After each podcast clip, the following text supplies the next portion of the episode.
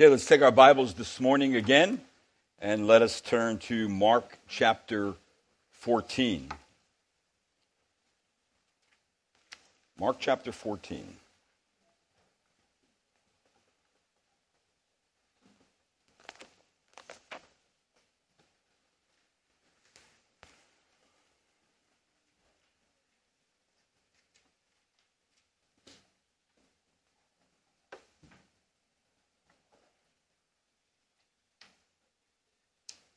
We're going to be looking at this morning verses 26 through 31. 26 through 31. Let me read that. Mark chapter 14. After singing a hymn, they went out to the Mount of Olives, and Jesus said to them, You will all fall away, because it is written, I will strike down the shepherd, and the sheep shall scatter, be scattered. And after I have been raised, I will go ahead of you to Galilee. But Peter said to him, even though all may fall away, yet I will not. And Jesus said to him, Truly I say to you, that this very night, before the rooster crows twice, your, yourself, uh, you yourself will deny me three times. But Peter kept saying insistently, even if it were, if I were to, even if I have to die with you, I will not deny you. And they were all saying the same thing also. Let's pray. Lord, this morning I do thank you for the Word of God.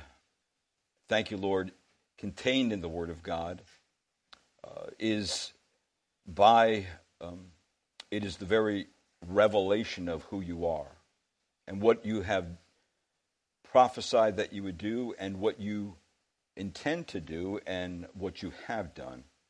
Lord, I thank you that we're able to read it this morning. We're able to look at it, hold it in our hands. We're able to take it with us. And I pray, Lord, that we would never take for granted of that freedom. And I pray that as we do that, we would be very serious about our faith, about our walk with you. And Lord, when we fail, when we fail, I pray, Lord, that we would, we would know for sure that you are there to pick us up. But I pray, Lord, the appropriate things from our fall we would learn so we can be stronger in Christ, more humble in Christ, and Lord, more able to be used by the Spirit of God in whatever circumstance we may find ourselves. And I pray this in your name. Amen. Mark chapter 14, I just want to, of course, back up. Remember, the Lord's Supper was just prior to this section of Scripture. And in that section, Jesus unlocked the meaning of his death by connecting it to the Feast of Unleavened Bread and the Feast of Passover, and of course, leading into translating those things into the Lord's table. And Jesus, on that day, did something really new in the Passover meal. This new act was an act of eating and drinking, but that meal that Jesus presented was only a meal of bread and wine. There was no sacrificial lamb. And because the main course was uh, the reason why there was no lamb is because the Lamb of God was at the table. And he, was going, he is going to offer himself as a sacrifice. Remember, it's still Thursday before Jesus uh, is going to be brought into uh, before the Sanhedrin and, of course, then be crucified. And so the elements of the bread become very significant. The element of the unleavened bread in verse 22, where he says he took some bread and after a blessing he gave it to them to take, this is my body. Remember, the bread that represented the Exodus now came to represent the body of Jesus Christ, the Messiah. So this new Exodus is through his death. He brings deliverance from sin's condemnation, curse, and bondage. And of course, that means redemption is provided for those who come by repentance and faith to the Lord Jesus Christ, and which we are then considered by God to be unleavened or without sin because of what Christ did. And then, of course, the element of the cup, which would be the fruit of the vine. Jesus takes this cup and he passed around the cup after each section of the Lord, the Passover meal, and the cup that had represented the lamb's blood smeared on the doorpost and lintels now came to represent the blood of the lamb, this unblemished lamb of God, shed for the salvation of lost sinners. So his blood is not just providing a covering for sin like in the Old Testament, but actually a total washing away and a wiping away of sin forever that it could never come up against any one of God's kids and condemn them again because there's no condemnation to those who are in Christ. So the bread and the wine which is eaten reminds us that our salvation is achieved through Christ alone. And of course, his resurrection secures our salvation for eternity. So that means the Passover was transformed into the Lord's Supper. Now, why is that important before this next section? It's because, remember, that Jesus is saying to his disciples, I must die. And I must die the way the prophet said. I must die to fulfill all the types and shadows of the Old Testament. I must die and be sacrificed like a lamb and shed my blood because in the shedding of my blood, I am going to ratify with my people a new covenant. And that covenant is going to be, look in verse 24, and he said to them, This is my blood of the covenant, which is poured out for many. So Jesus' blood confirmed the new covenant promise that it is true and it is binding on all who would, who would believe. As Hebrews, the book of Hebrews tells us, that he takes away the first. That's the old law. And of course, he establishes the second. And by this, we have been sanctified through the offering of the body of Jesus Christ once for all. And as I said last time, the old covenant was based on Mosaic law. It brought condemnation because no one could actually keep it. The law actually condemned a person. But the law did lead someone to a conclusion, and that conclusion would be Christ.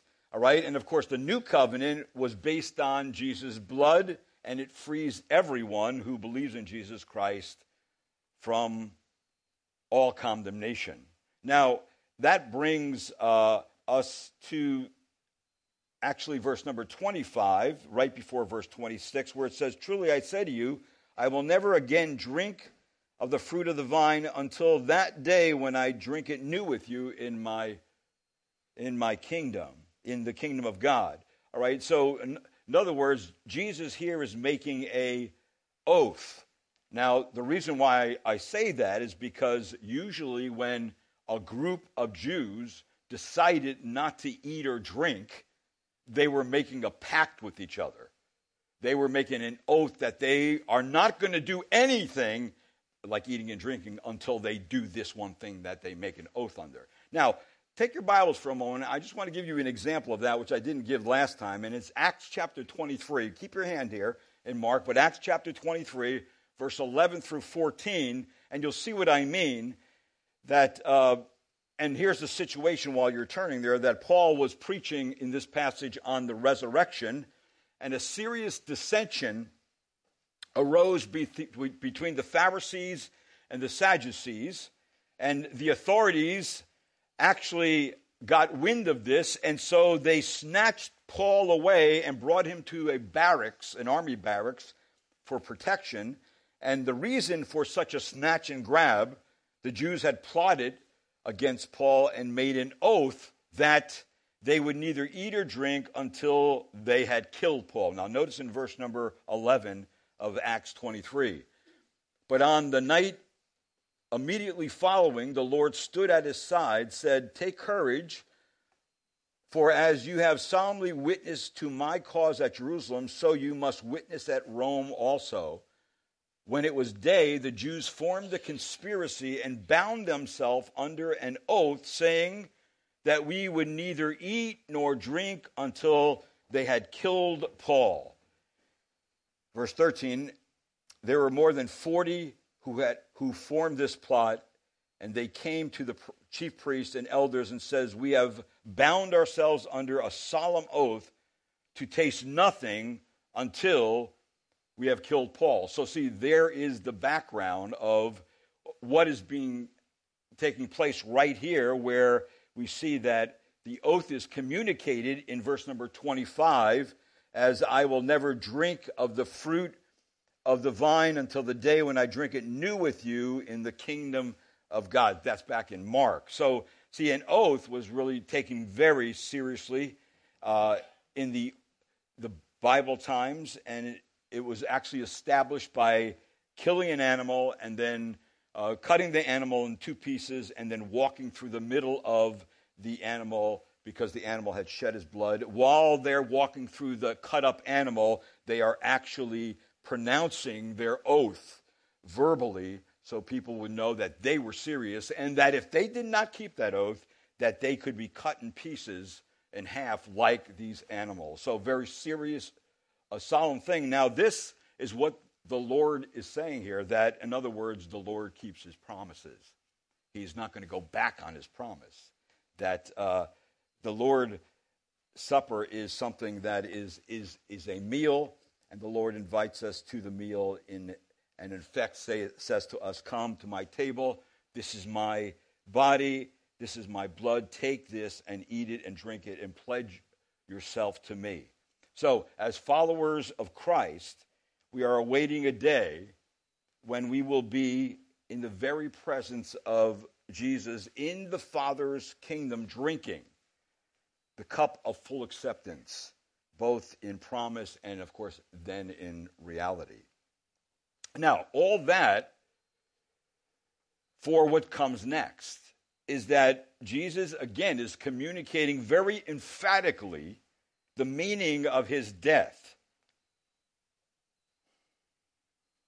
The d- divine causality is that Mark is saying that the Son of Man, in back in uh, Mark, you, you want to turn there, verse number 21, where it says, The Son of Man is to go just as is written of him. So the Son of Man, of course, remember, Jesus referred to him not as the Messiah, but even though he refers to himself as the Son of Man, of course, which indicated that he was the Messiah, right? And so Jesus refers to himself as that. And the, so the Son of Man is following a preordained path already set for him in Scripture. And that path was very clear. The path was he must be betrayed. The path is that he must suffer, like it tells us in the book of Acts. And now, brethren, I know that you acted in ignorance, just as your rulers did also, but the things which God announced beforehand by the mouth of the prophets that his Christ would suffer, he has thus fulfilled. And of course, that led to he must die. He must die. In Acts again, this man delivered over by the predetermined plan and foreknowledge of God, you nailed to a cross by the hands of godless men and put him to death. And then we get to a book like Corinthians where it says, For I delivered to you as of the first importance what I received, that Christ died for our sins according to the scriptures. All right, that's why Christ died for our sins, because it was already in God's plan that that would take place right from the beginnings. So, the disciples, in other words, are still not grasping the need for the Messiah to die. They are thinking still, even up until this point, three years walking with Jesus, they're still thinking a dying Messiah makes no sense. The only Messiah that makes sense to us is a victorious one, a, a, a Messiah who's a conquering king, a Messiah who's going to, to uh, accomplish what they could never accomplish. And so they just can't get it in their minds and hearts that Jesus must die, the Messiah must die. So, because the disciples do not grasp uh, this, this particular truth, it leads to a gradual, almost undetectable movement away from Jesus, which unbelief usually does. It leads someone away from Jesus. a kind of heart backsliding was taking place in the disciples, which we're going to look at more later in another message. But these disciples were not ready for what was going to take place. Even though Jesus had mentioned it three, four, five times in, in the scriptures, and how many more times that are, are not recorded in scriptures that he mentioned it to his disciples. So dangerous circumstances arose that exposed a misunderstanding and a human weakness that resulted in failure. The foreknowledge of Jesus predicts the spiritual failure in his disciples.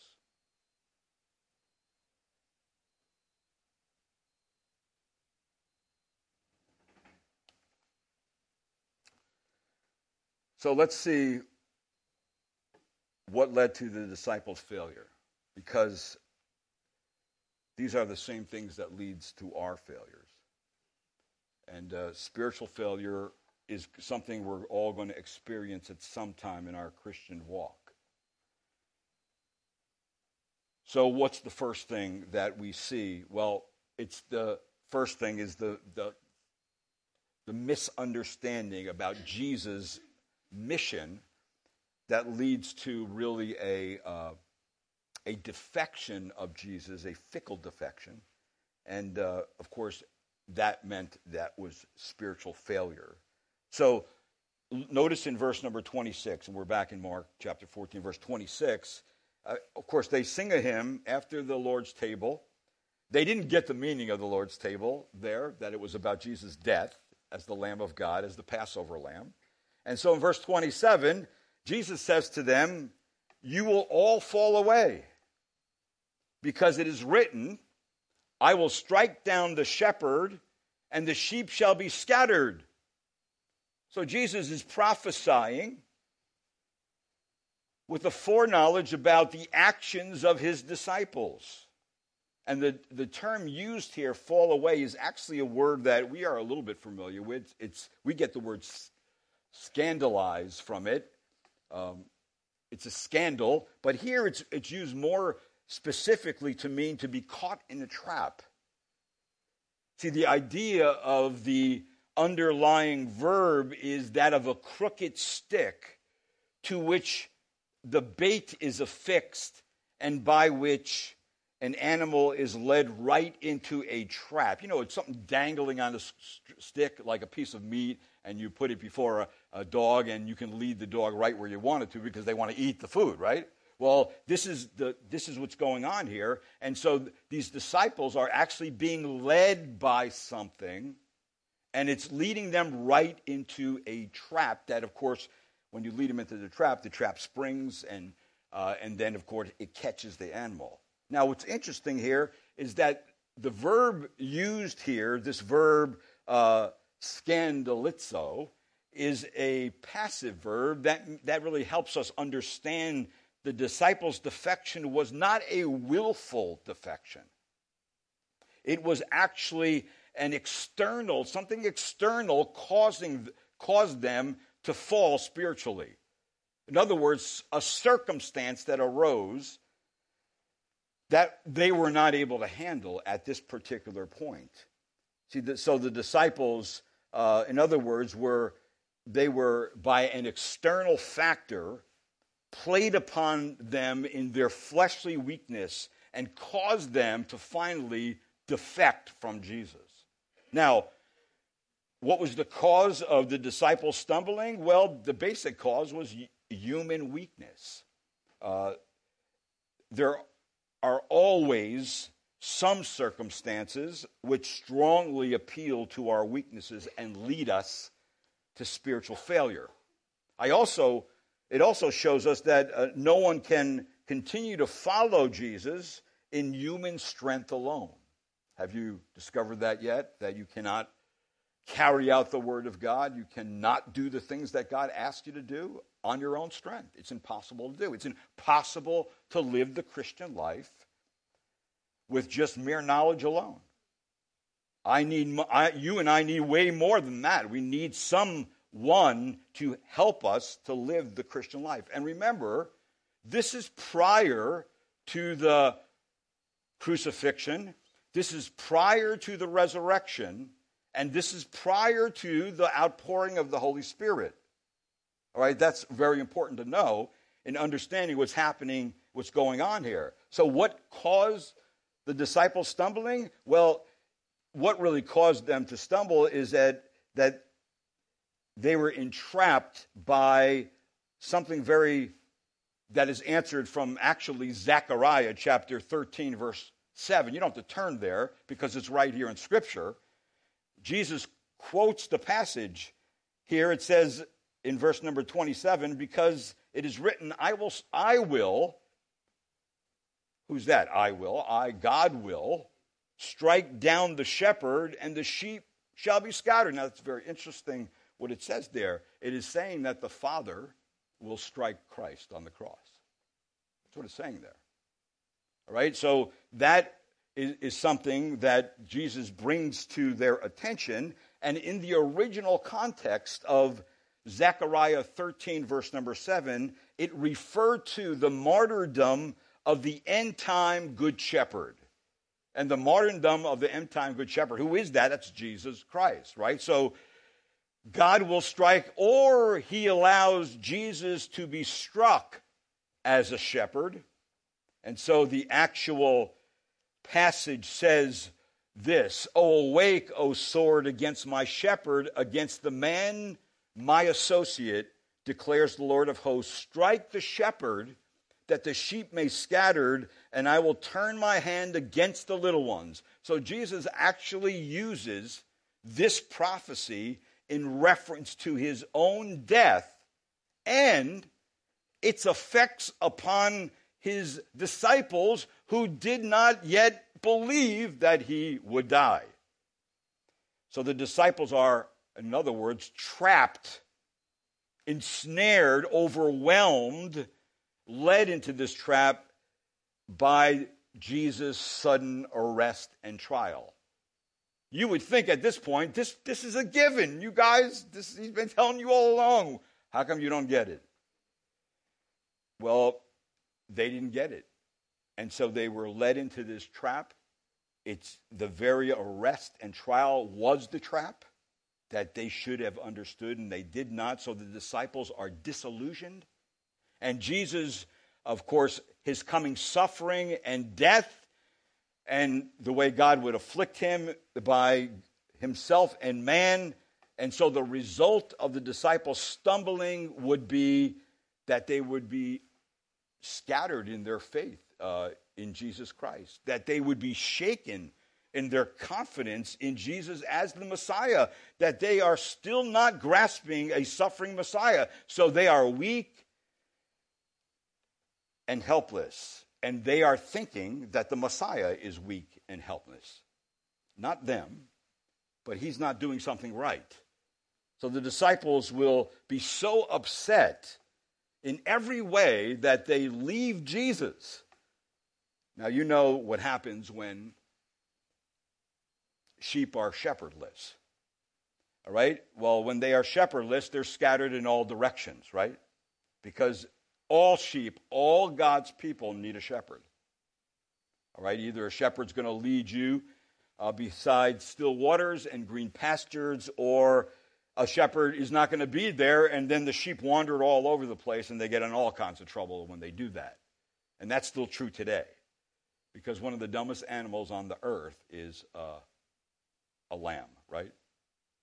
And we're sheep, so it doesn't say much for us, does it? Uh, but nonetheless, we need, that's why we need what Christ has for us. And so, see, the disciples uh, being so upset and now being, in a sense, rejecting the shepherd that was the Messiah, they are now, they now found themselves in trouble. Uh, but thank the Lord that Jesus shows compassion and care for the sheep by carrying out to completion God's plan of redemption. So the Lord sees his disciples through this temptation. And how does he do that? Well, it brings me to a second point, and it would be this that a person is, fails by misreading God's methods of redemption that leads ultimately to spiritual failure. They misread that if they were going to be passed over by God and the blood was going to be applied to them, that Jesus was the Passover lamb to die and shed his blood for his sheep. If they rejected that, remember, there is no salvation, there is no forgiveness of sins. So they're in a very uh, difficult place as the Lord's disciples. But of course, the Lord loves them and he's going to provide for them. And so Jesus thankfully provides for our weaknesses and our failures when we do fall on our face. And Jesus is willing and also able to restore us when we fall. And human failure does not scuttle God's plan or purposes. Now, I want you to notice how does the Lord do this? Well, he tells them. Notice in verse number 28 what he says. He's actually saying several things. He's saying, number one, um, I will redeem the sheep. It says in verse number 28, but after I have been raised. Now, this remember, this is before his, his uh, trial, this is before his crucifixion, this is before he's raised. He's saying to them, listen, after I have been raised, giving them a sense of hope that God, as the agent, will not only smite the shepherd, but he will also raise the shepherd from the dead, this Messiah. So after God accomplishes redemption and is raised from the dead, then he will bring his scattered sheep together again and he will meet up with his disciples in a certain place. Now look at verse number 28 again. It says, But after I have been raised, I will go ahead of you to Galilee. So before Jesus ascends into heaven, he tells his disciples that are now on the verge of rejecting him, saying, Listen, after I get raised, I'm going to meet you over here in Galilee. In other words, he's saying, I'm going to regather you. I'm not only going to redeem you, I'm going to regather you, and then I'm going to resume leadership over you as the shepherd. Well, if look over to Mark chapter 16, verse 7, where he, it says there, but go, Mark 16, verse 7, but go tell his disciples and Peter, he is going ahead of you to Galilee. There you will see him just as he told you. All right, in other words, the Bible is telling us what Jesus is going to do, and then he tell, it tells us what he has done. And what he has done at that point in chapter 16 is, is he was crucified, he was raised, and now he's in a glorified body, and he's going to meet up with his disciples, uh, and he's going to resume leadership over them. So Jesus will appear to them as the great shepherd of the sheep that leads his flock. All right, and of course, he will unite with the sheep, and then he will give them the last words that before he ascends into heaven. And what were those last words? Uh, those last words were, were something like, uh, teach them, uh, teach, for his disciples, go and teach them to observe all that I command you, and I am with you always, even to the end of the age. So, this is what he says to his disciples, but they still don't get it. They still are in spiritual failure. So, who's the leader of the disciples at this point? Peter is, right? Well, I think Peter shows uh, and is the one who maybe is the example of how much you can put your foot in the, your mouth. And uh, because, because of this reason, because mere confidence in fleshly powers is a receipt for spiritual failure. You got that? When you trust just in yourself, in your abilities, in your knowledge, in your experience, that is a receipt for spiritual failure in your life. You could never, ever stop and depend on that alone. In fact, those things should really humble us because we really re- realize when we become believers that we don't know a whole lot. We don't have a lot of power and strength. We don't know what's going to happen tomorrow. We, we can know God's plan and live according to that, but even that, we need God's strength to do that. So, now let's look at what happens to the leader of the group. So we are looking now in verse number 29 of Mark chapter 14, and we see actually Peter berating God's method of salvation. All right, by Peter misreading of God's method of redemption, he was actually shunning the cross. And Peter, being a strong leader and dead sure that others may be caught in a trap and desert Jesus, but he will not. Look at verse 29. But Peter said to him, Even though all, that's all the other disciples, may fall away, yet I will not. You know what that's called?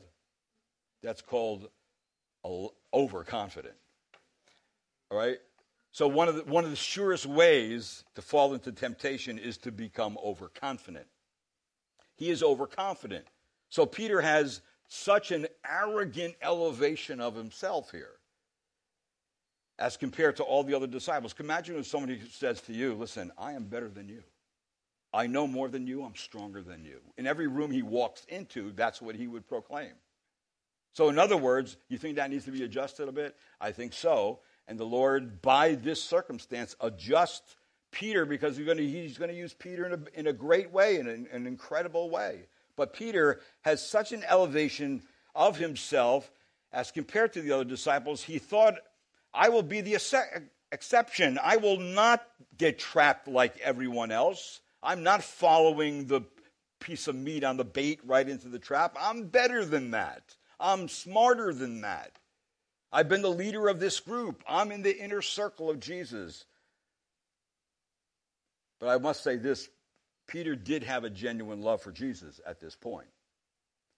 But his ignorance about his fleshly weakness was overwhelming. That Peter has not come very far spiritually. Actually, he didn't come very far at all.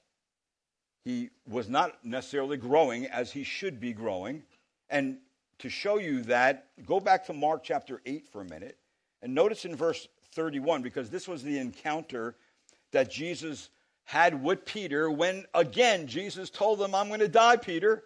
I'm going to be suffer and I'm going to die and I'm going to be raised again on the third day. And notice what Peter's response is in Mark chapter 8, verse 31. It says this, and he began to teach them that the Son of Man must suffer many things and be rejected by the elders and the chief priests and the scribes and be killed, and after three days rise again. And he was stating the matter plainly. And Peter took him aside and began to rebuke him.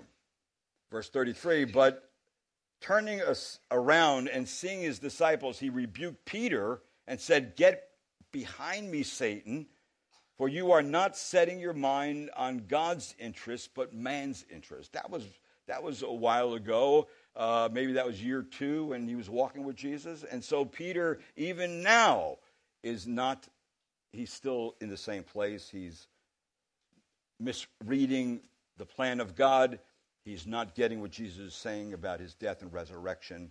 And so Jesus warns Peter. He warns him about his sure defection, and not only his defection, but his denial. So Peter's failure is a greater failure than the rest of the disciples. Jesus says to Peter, Here's what's real. Now back to chapter 14. Here's what's real in verse number 30 that, listen, you will not only desert me, but you will actually openly and publicly deny me. In verse number 30, and Jesus said to him, Truly I say to you, that this very night, before the rooster crows twice, you yourself will deny me three times. So, this Thursday evening, uh, very late Peter is going to deny Jesus. So the, these three denials are not just a momentary slip of weakness, they are evidence of extreme spiritual failure, and that's on the leader of the disciples because of his misunderstanding and misreading of God's plan and his even lack of evaluating his own weaknesses uh, led him to spiritual failure.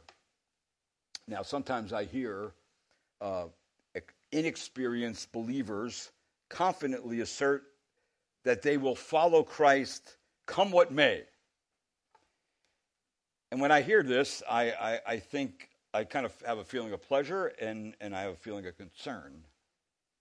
Because naive presumption that one can follow Christ by simply uh, by, by a simple assertion of will in, really invites a rude awakening um, in all believers that we can never uh, say that I can follow Christ by what I know and I don't need to know anymore, or I can follow Christ and I don't need the church body. I can live my Christian life alone privately and I have, I'll have the strength I need, or I can live the Christian life without the Word of God. I don't need, uh, I don't need to hear preaching and I don't need to hear uh, be in a Bible study and I don't need to be in Sunday school because, you know, I, I, kind of know enough and, and I can get by on what I know. That is, the, that is a recipe for disaster.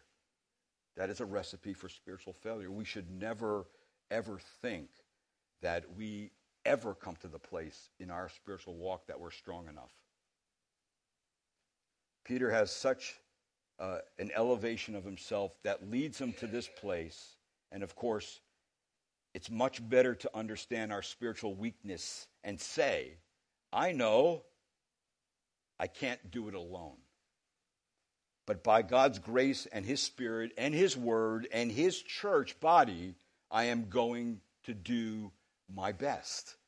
See, so mere confidence in fleshly powers is definitely a receipt for spiritual failures. So Christians who become self confident also become less dependent on God's word, less dependent on God's spirit, and become careless in their living and in their Christian walk. Their carelessness then increases an openness to temptation and a fall into sin. That's exactly what's happening to Peter here. He thinks that he's strong enough, he's not strong enough, and he falls for the trap more than everyone else because not only does he deny Jesus and uh, defect from Jesus, he is filled with pride. He's filled with pride and, uh, and he falls smack on his face. We're going to see that later on in the next chapter, but I'm not going to look there right now. But what I want to let, just let you know that Peter really does highly doubt Jesus' evaluation of himself. And so he raises his volume and keeps on protesting and speaking excessively, the Bible says, that others may, but I will not deny you, renounce you, or disown you. Look at verse number 31. But Peter kept saying insistently, even if I have to die with you, I will not deny you. And they all were saying the same thing. So Peter leads the rest of the disciples to say the same thing he was saying. So when we feel most secure in ourselves, when we think our spiritual life is the strongest and our moral life the purest, watch out. Because you're in trouble. You're already right there by the trap. Because you know why? We have an enemy against our soul, Satan, who is very slick at temptation. He cannot make you sin, but he sure can tempt you to sin. And that's where we have to be on our guard. So we should be most on our guard and most dependent on our Lord when we do sense some kind of spiritual strength and spiritual boldness. Not that we don't receive that in the Spirit of God, we do, but that's the right kind. So the rest of the disciples follow Peter's lead and say the same thing as he says. And remember, one will betray Jesus, ten will desert Jesus, but Peter will desert and deny him. So the disciples, remember, frequently misunderstand and fail. They frequently do that. And it goes to show that without the power of God, all disciples are overcome by their weaknesses. Jesus, of course, will give the disciples strength to overcome. He will go back to heaven, the Bible says, and he will send the promise of the Father. And the promise of the Father is the Holy Spirit who will indwell his children. And then, of course, when we have the Holy Spirit indwelling us, He gives us the strength, the insight to know how to understand the plan of God, to know how to implement the plan of God, and even to know how to, to look at ourselves, and also to how, how to fight the, the enemy, the devil. So it's important, really, for all believers to start learning about, if you have not learned about, the works of the flesh and the indwelling of the Spirit and the schemes of Satan that wants to entrap you. So, believers born again by the Spirit are different than they were before. At least they are supposed to be. They have new desires, desires for what is holy and honoring to God. Christians become caught between two desires in their Christian walk a desire for the lust of the flesh or the passion of the flesh, and a desire for God. When Christians sin, they momentarily persuade, are persuaded by the desire to commit sin, thinking, thinking this, that fulfillment of that desire is more pleasurable than the pleasure of obedience to Christ. In repentance, however, the Christian is again persuaded by the greater pleasure in Jesus than what sin can promise. So the struggle is the main struggle of the Christian life a war of desires in pursuit of real pleasure and happiness. And even the most devout Christians will still be tempted by the idea that sin will make them happier than God will sin indeed does give certain amount of happiness, though in, it is much less and much short lived than happiness God gives. So when we think of that, we also think that there are three really primary actions that Christians must take to win the inward fight against the flesh. And of course, that would be, first of all, that they must consider themselves dead to sin or count on the death of Christ. Secondly, they must put their sinful desires to death, and that is to kill the old man and not make provision for the flesh. And then, of course, they must nurture and strengthen the new man, basically to achieve victory over the desires of the flesh. The philosopher and theologian R.C. Sproul said, in simple terms, the flesh has to be weakened and the spirit has to be strengthened. That is the only way.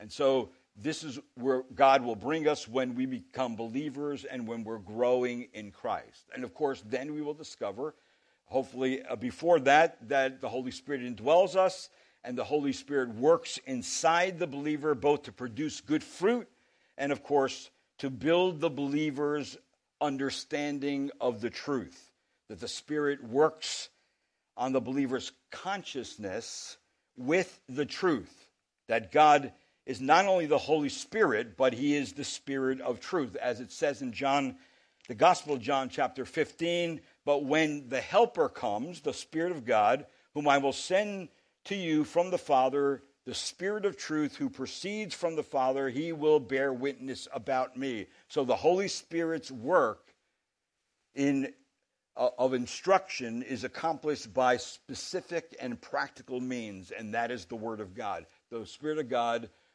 does not bypass the Word of God to produce spiritual growth in our lives. So spiritual God's supernatural he supernaturally transforms the mind by use of the Word of God to enlighten the Christians so that they develop deep biblical convictions, that the believer's conscience is really conditioned anew and will not allow his actually will not allow himself to live against those convictions. The Spirit of God can develop such strong convictions in believers by the Word of God that it prevents them from going to certain places. So they develop convictions resulting in a sanctified Christian desire to do what is right, to live in a manner that is pleasing to the Lord Jesus Christ.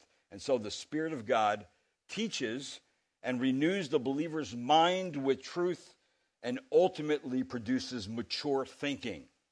The Apostle Paul taught this concept of maturity through the Spirit of God in the book of Romans, where he says, And do not be conformed to this world, but be transformed by the renewing of your mind, so that you may prove what the will of God is, that which is the good and the acceptable and perfect will of God. And then again, Paul mentions in Corinthians chapter 14, he says, Brethren, do, do not be children in your thinking, yet in evil be infants, but in your thinking be mature.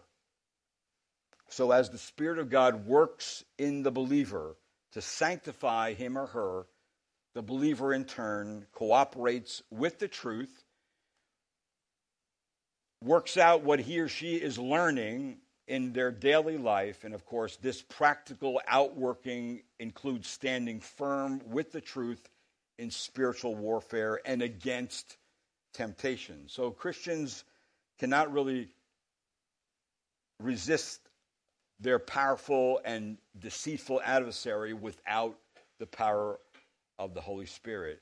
That would mean that we have an enemy, and the enemy he schemes against us, he wants to trap us. And if the enemy knows how to tempt a person according to that person's remaining corruption, and if Satan understands thoughts and imaginations and secret ambitions and intentions and even motives, then the believer must remain specifically alert to his own unique makeup his own unique weaknesses and strengths, because both can get us into trouble.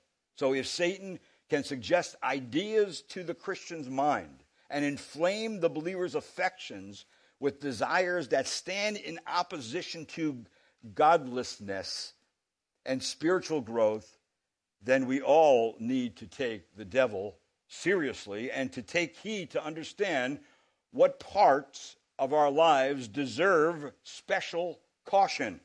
What in our character can be led astray easily and make provisions uh, against the flesh to go in that direction. So, though Christians do not know when the devil will strike, they can be ready for his attacks. For it tells us in Corinthians chapter, chapter 2, 2 Corinthians, in order that no advantage be taken of us by Satan, for we are not ignorant of his schemes, of his traps. So Satan is wants to plant within the mind of a Christian to do the opposite of God's will. So the enemy desired really to introduce hatred and animosity into certain parts of the congregation uh, in the Corinthian church, and he did that, and he does that to destroy its relationships, to destroy its unity, and it, to destroy ultimately its gospel witness. He does that in our life. And so these terms in Scripture to take advantage and ignorant suggest that the target of Satan is the believer's mind. He wants to attack you in your thoughts, he wants to attack you in the way you reason. And so these mind attacks of the devil come very forcefully, and they are the things that we need to be aware of the most. We kick around the devil's deceptions in our minds, and there's, his deceptions are very convincing. They're, they sound a lot like truth, but they are not the truth of God's word. And what does he do? He, he causes us to say things like this to ourselves God, God wouldn't want me to be unhappy, would he?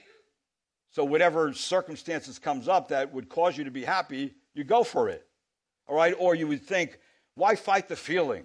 Everybody else is doing it, so why can't I do it? Right? This won't lead to anything else. I've always wondered what it would be like.